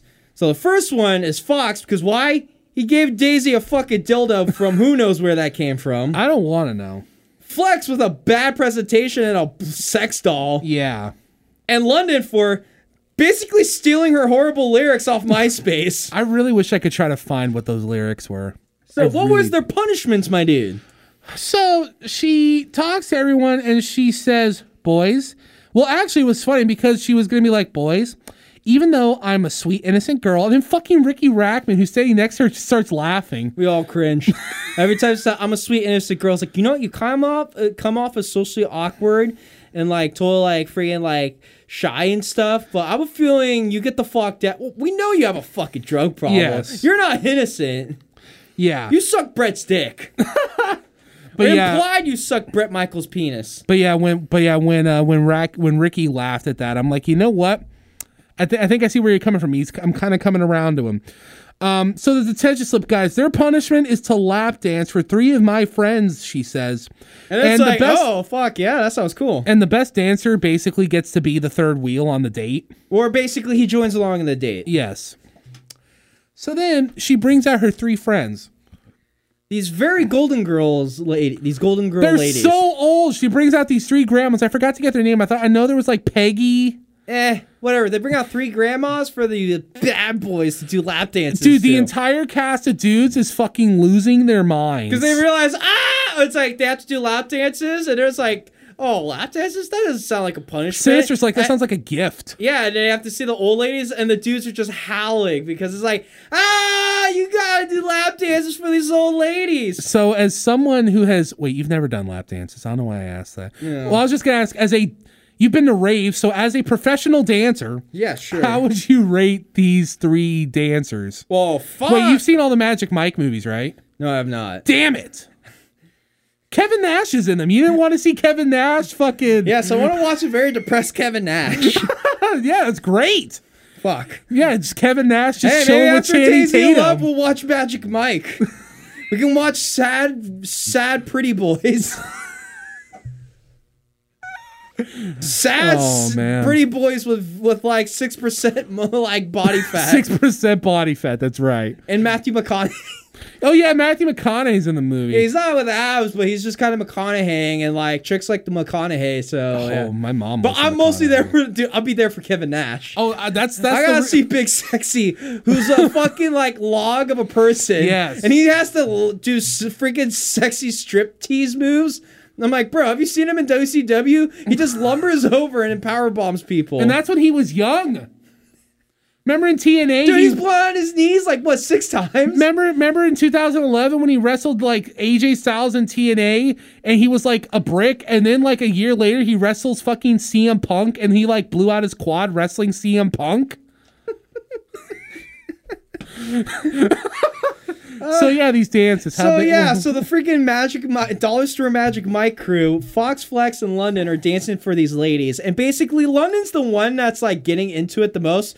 Spoiler alert, guys, London wins. Yeah. like Like Fox is just sitting there wearing shades and shit and doing stuff, and like Flex is just trying to like show off his hot bod. Yeah. but London's like pulling out gimmick, pulling out gimmicks. He's wrapping his freaking jacket around the lady. He's the first one to engage his ass to vagina. oh dude, he he was he was going ham. Yeah, and like the dude's suit follow, but yeah, no. London was able to show the most charisma with the lap dances, and basically Daisy choose him out of the other guys. And like you get Flex just sad, it's like, dude, I'm like what? I'm like buff and pretty, but this guy wins it, dude. Shame, shame, shame, shame.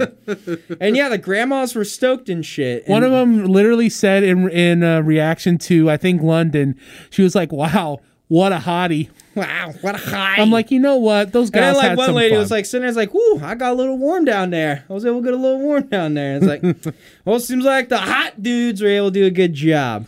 Good for the good for the ladies. So, uh, so the dudes are kicking back after the challenge in the backyard and stuff. You know, doing drinks and stuff because as I've found out over time. When you're doing these rowdy TV shows, they take away any sense of entertainment or information. There's, no, I doubt, any books, any like, there's no TV, no internet access or anything. You're just on an island with nothing. Yes. So all you could do is sit there is either work out or drink. yes. And maybe play the instruments and stuff. You know the thing. You know the interesting thing is, is that because uh, Flipper comes up and starts shit. The interesting thing here is that, unlike like the two Bret Michael seasons, this cast of dudes seems pretty chill for the most part. I mean, there's drama and stuff that happens, but like, now they're all just chilling and vibing with each other. Well, yeah. So basically, they're all just chilling and stuff, and like, like they're all hanging out, and they're just burying Flipper because you know Ba- Flipper was trying to bury them with his Yeah, rap and Flipper stuff. was a but fucking like Flipper appears, and like awkwardly, it's like, oh, we don't want to like get too weird, so they all kind of shut up. But then Flipper is just trying to sit there,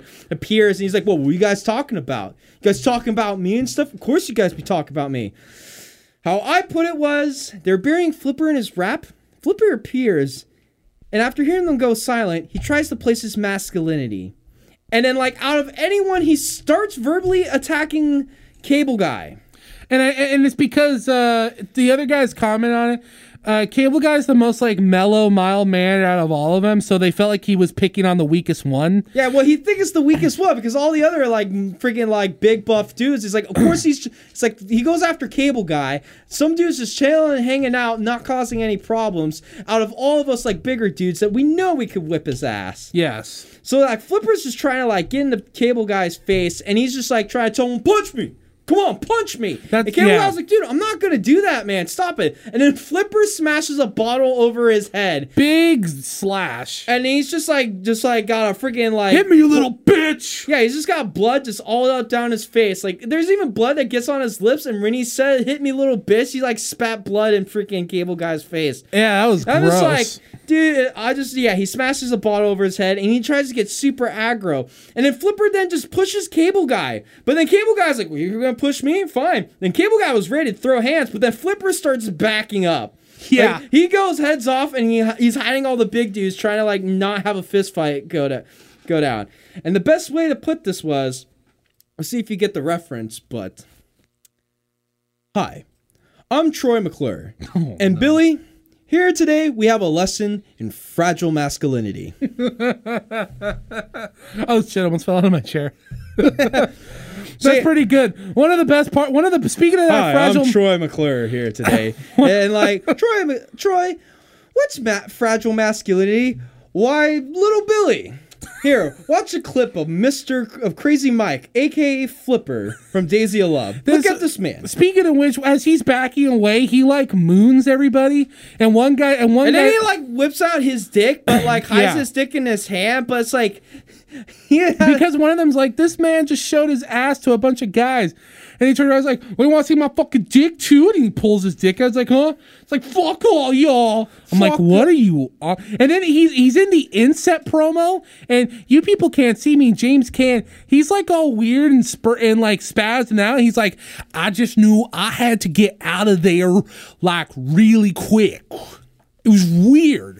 Really quick. And then he goes to talk, and then he's So like, he, like, well, first he's he- trying to be like a badass, right? Because then he goes into the bathroom, Cleans he's like, himself up. and he's and he's looking at his cut. He's like, oh, that's not bad at all. Oh, that's oh, that's not. I'm like, bro, you were literally bleeding like a stuffed pig. So then he then seeks audience with Miss Daisy De La Hoya. And he like basically goes into Daisy's room and basically he starts talking to Daisy. He's like, you know what? You're like super duper hot, and I don't feel like I really need to like do all these challenges and stuff. And like Daisy's like, well, why not? And stuff too. And mm. basically, he's like just like sitting there, kind of being aggro, and just like sitting there. It's like, just you might as well just pick me. All these other dudes are perverts and stuff.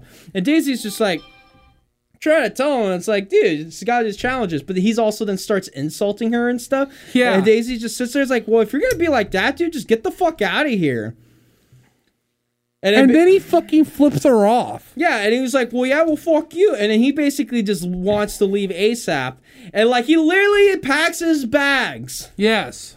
out of the out out of him like first deciding to diss everyone with a rap to try to win over Daisy fails mm-hmm. at that Yes. then tries to start a fight and when he fight like when he, like the dude's ready to fight him And he, he- backs away He backs out. then he goes up to Daisy to just try to like continue. He's like, dude, just pick me. Don't even bother with the other guys. But Daisy's just sitting there, like, how do you know and stuff too? It's like, yeah, it's like they should have a fair chance. And then he starts insulting the lady that they're trying to win the romance for. And then basically he packs up his shit and leave because he realizes everyone hates him now. And it's like they, that he didn't realize he like he made everyone hate him. So in return, he did like he- so just like the weird fragile masculine man he was, he decided to leave. Uh, wait, fuck yeah. I just wrote down with this fragile masculinity and a fight or flight survival nature. He leaves the show. He packs his bags and he goes the fuck away. Which I'm I- like, what a fucking bitch. Like this conflicts me. We can call him a bitch, but at the same time, he wasn't wrong. at the same time, he left the show, and I'm like, anyone that leaves the show is like on like their like prop that actually intentionally leaves the show on their own like decision is like kind of a smart person in my eyes. Yeah. Why the fuck would you want to be there? He did point out logically everyone did hate him, so yeah, but he like real, it's- but he also felt like they hated him, like just him thinking he's awesome. But it's like, no, dude, he pissed everyone off. yes. But the best, but the best line came out of it was, fuck everything. Thing. Fuck, Fuck these guys. Yes. Fuck Daisy and, And fuck, Daisy, of love. And I'm just like, he's trying to save face, but whatever. He leaves Yeah. the show. But like, supposedly he left some lime green shoes. Big ass bright municipal waste lime green. Yes, and like Big Rick finds them and he starts peeing in them. He says six gauge says that they became a pissing ornament.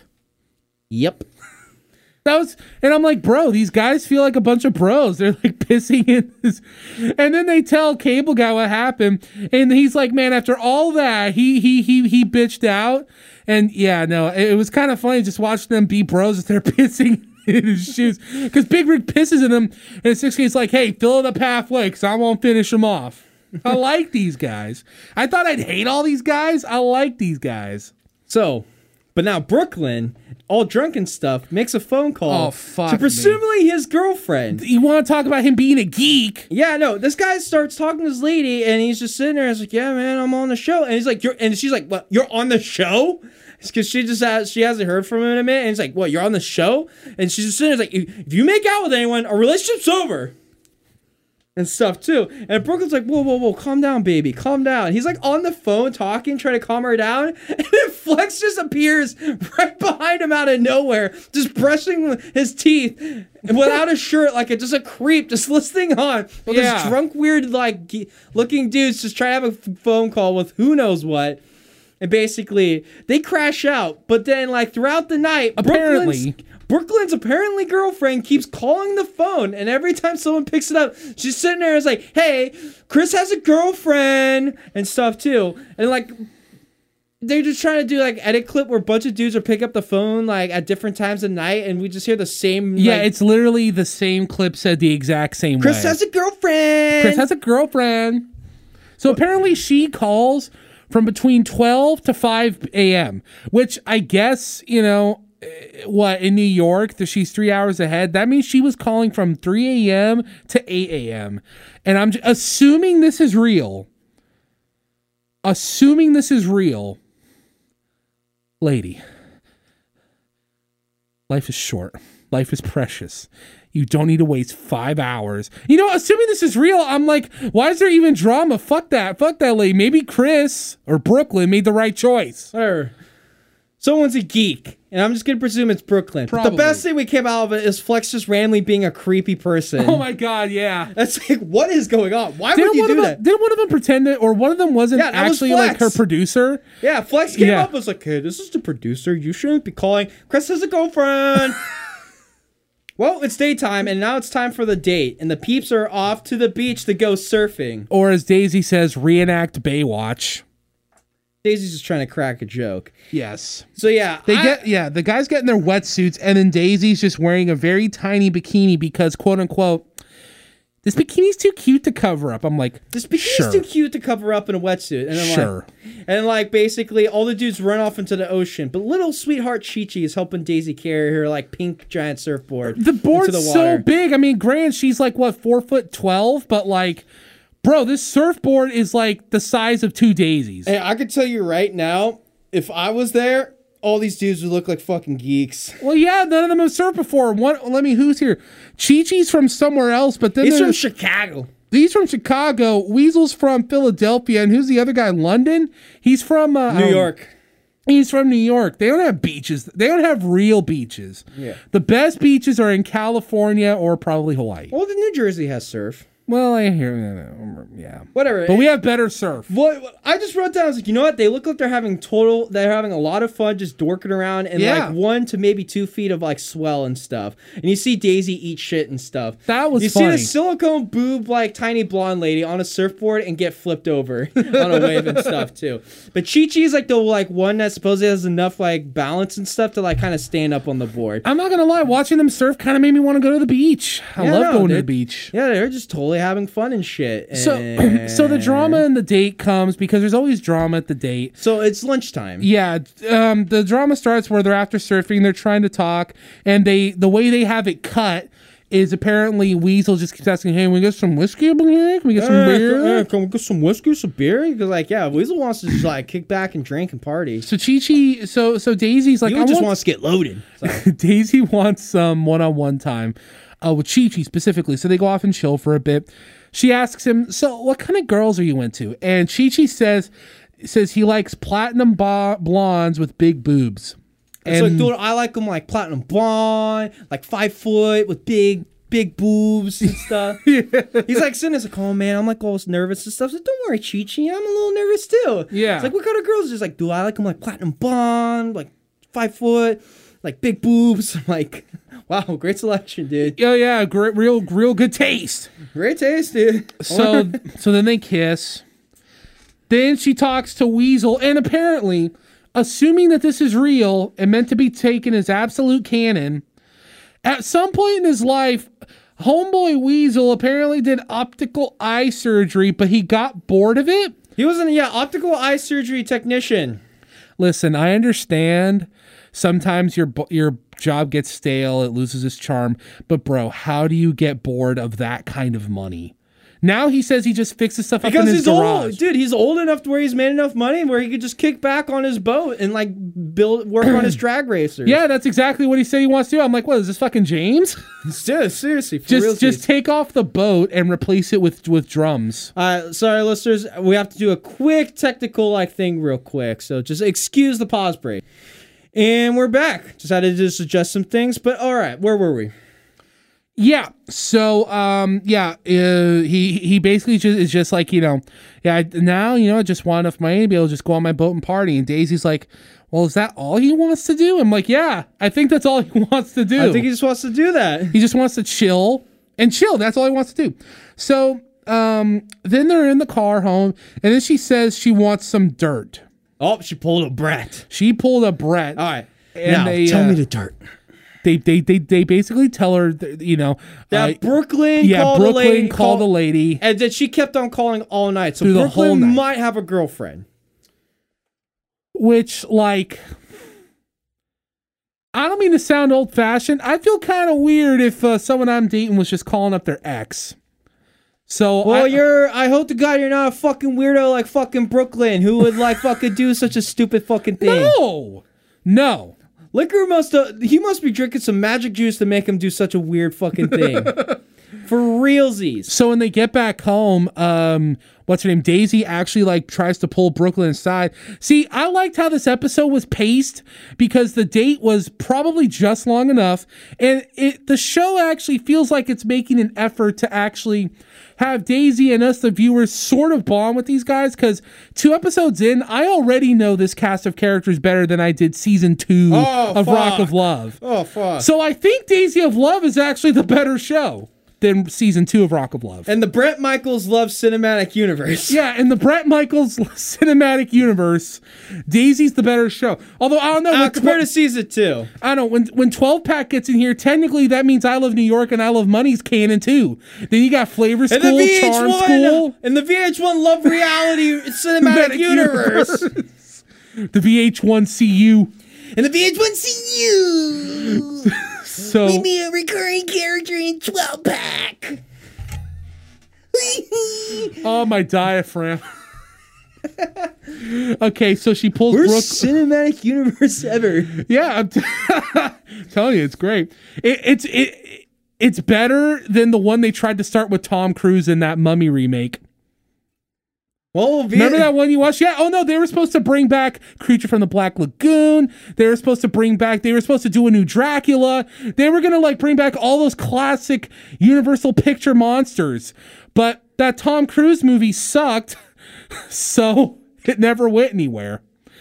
Okay, so she talks to Brooklyn, Brooklyn, Brooklyn. and he and uh, let's see. Hold on, I'm trying to. Da, da, da. Whatever. Okay, she talks so to he- so Brooklyn, he- and Brooklyn admits he that he talked to his ex because he just night. wanted to say hi and that she was apparently upset that he was coming on the show and daisy actually relates this to her own thing because with charles because of Mr. Charles the soy boy that threatened Soy Boy Gates. Soy boy Gates, the man that threatened Bret Michaels' masculinity. So many threatened masculinities in the in the VH1CU, man. The It's VH was you. so Yeah, you remember that time when Brooklyn was able?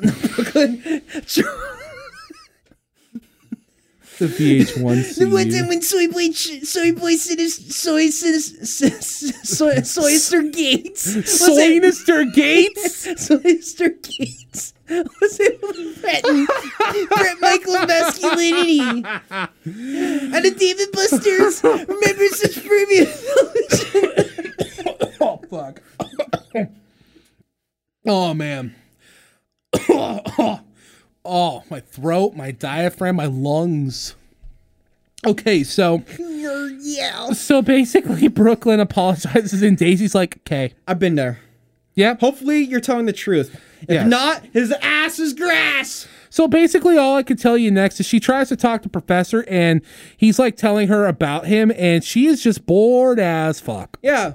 How do how do what's the best way to put it? Professor's like saying that he isn't used to like, you know, trying to be in an aggressive setting and kind of like throw him out there and also compete with other dudes. He's kind of used to like ladies coming up with him mm-hmm. and stuff too. He's a good-looking guy. So he's like we're kind of reserved dude, and basically Daisy's just sitting there kind of bored because this man has the same amount of charisma as freaking wallpaper. yeah, Actually, no. Let me rephrase that as fucking. God damn it! I can't fucking think of it right wet now. paint, Not wet paint. Drywall. Yes, that's what I was thinking of. drywall. Yes. Okay. Mr. Professor here has the same amount of charisma as drywall, Yes. and, And then Daisy's just like, yeah, no.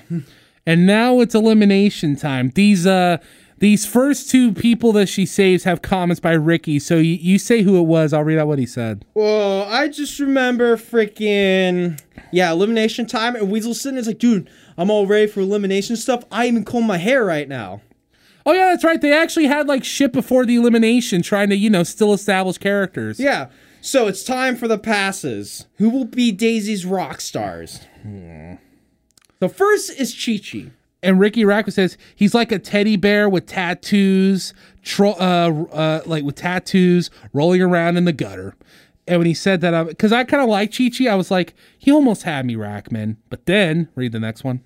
Then next, London gets a pass. And then he says, so Daisy's falling for a good looking, mysterious, um, plays by his own rules, rocker bad boy. Shocker. I'm like, you got me back. But then he said, but then he ruins it because he says, if girls, but then again, if girls didn't fall for those guys, I'd still be a virgin. I'm like, fuck you! He's been like, My mom's been calling you a geek since the 80s. Everyone knows you're a geek. oh, he's the biggest fucking geek out there. Fuck. Except for some reason, with age, he is able to like, pres like, be a presentable authority character on this show. I guess? I guess it, like these dudes fear Rachtman. like if it was They me, I would be trying to roasting Rachtman. Oh my! You would have been. Vo- he would. He would have gotten you voted off the first episode. Yeah. I was just like, I'd be roasting Rachtman, but fucking whatever. He somehow has put fear in these freaking muscled up geeks, but they don't realize because I doubt they've ever watched anything from the 1980s. Probably not. Rachtman is a fucking geek. He's always been a geek. Literally, he is very well known for Dave Mustaine freaking harassing him all the fucking time when he had an interview. Yep. Like, literally, it's like, dude, You can find it on the internet. It's great. yeah, Rachtman is just some fucking geek. And he says the stupid shit. It's And like, listen- dude, you were just at the right time, right place. Yes. I'm sure chicks would think you're hot if you're hanging out with Axl Rose. Yeah, exactly. I'm just like by compa- It's like, oh hey, this guy's hanging out with Axl Rose. It's by He must be- association. he must be cool, right? oh my god, that that tilted me. That tilted me so hard. Whatever. next. So next we get Flex. And Six Gauge says in an inset promo in relation to the sex doll thing, he's like, I think Daisy has a soft spot for douchebags. I'm like, you think? Eh, you think? the next is Fox. The next is Six Gauge himself, Yep. Then 12 pack. Cable Guy, Cage. Sinister, Big Rig. Toolbacks. And now, down to the three dudes left. We have Professor, Weasel, and Brooklyn. Yes. So first, and like with the three dudes left, Professor feels like he's feel like he's pretty confident because he's hot. he's not an idiot. We get a CGI edit of Weasel and his love of liquor. Like you remember with fucking the bad editing with friggin' Rodeo meeting Bret Michaels? Oh, all those hearts and shit in the background. Same thing, but with like Weasel drinking liquor. Yeah. And basically, freaking, I think was yeah. Daisy calls down Weasel, and he eliminate and she eliminates him. I was kind of bummed. I kind of liked Weasel. Yeah, Weasel kind of came off like a totally cool dude, Yeah. but he was an adult. He has worked. He was an adult. He was an adult to the point where he has now worked long enough where he can live off the fruit of his labors and chill on his boat and drag race his cars. Yeah. And when it's boating season, he can go off to like random islands with his boat and just get hammered on the beach. That sounds like, I mean, that's not my thing, but if that is your thing, that's a pretty chill existence. Like I'm just saying, he's lived like he's like because Daisy's like, oh, he doesn't seem like he has any drive, dreams, or aspirations. Like he's already done it, dude. I think he's done enough for him where he feels satisfied, where he could just do like cool shit. yes. like just chill and get hammered on his boat. Weasel was a cool guy. I liked him. So now it's down to Brooklyn and Professor. And basically Daisy calls down Brooklyn. And with his like girlfriend thing, she basically gave him like, "Hey, if I hear anything more, if you're lying to me, you're done, guy." But Brooklyn gets the last pass. I was like, what the fuck? Well, you see, Well, you- here's the thing: it's either you got Brooklyn or you got the man that has the same amount of charisma as fucking dr- as drywall and a yeah, faux hawk. Yeah. Like Brooklyn looked like a weird geek, but I don't think Professor was gonna make the house any more entertaining. No. It's funny because even after this happens, Rachtman literally says in the Insta promo, he's just like, fuck, I think Daisy made the wrong choice. It's like, hey, how you pass up a good-looking guy with a proper job compared to a guy who might still be dating, might have a girlfriend or something. yeah. So, They and could then be when he, lying to you. and when he but I was just sitting there, it's like, I don't have a feeling Brooklyn is gonna last. no, he'll probably be out next episode. Yeah. So basically, yeah. I just wrote down Professor is the fucking geek. Who's the geek of the week for this episode? We're down to Um, Professor or Flipper. Nah, it's Flipper. Because you know what? He made a diss track. That wasn't even a real diss track. It failed. He tried to like present his masculinity and try to get a fight with like a chill dude. But then, whereas the chill dude, he'd be like walk. He just ran away and try to sh- moon everyone with his ass. yes. Then, Then he, goes to Daisy. To and just like basically, dude, just pick me. Come on, there's no point. And then Daisy tells him like, yeah, no, you can, nah, you can step in line. And then he Yeah. tries to insult Daisy because his masculinity was threatened. And then he just packs up his shit because he caused so much problems for himself and left. and he deluded himself into thinking that it was because he everyone thought he was awesome and hated him because of it. So he so he starts two different fights and bitches out of both of them, and then he pieces out when he's like, "Oh no, everyone hates me," and then he leaves behind his green shoes to get pissed on. The professor is a geek because he doesn't have a personality. Because he tried to do a shitty love lesson, but like actually try to take it properly. yeah, But like he wasn't presenting it well because he doesn't have like a lesson plan. He's just kind of just look like a geek.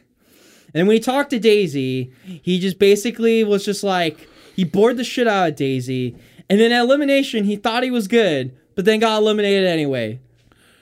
I think geek of the week's Flipper. Well, the geek of the week is Flipper. Okay.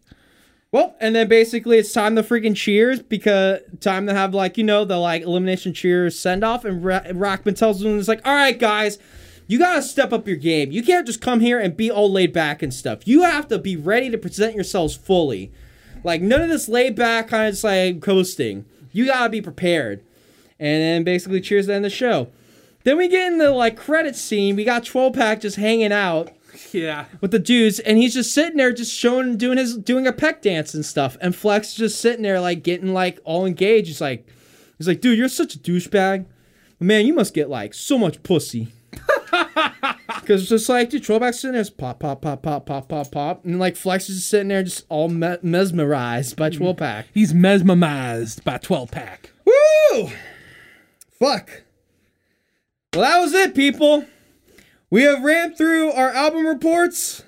Me trying to fail to explain Attack on Titan. Me being a tell you- Disney, me being a Disney geek.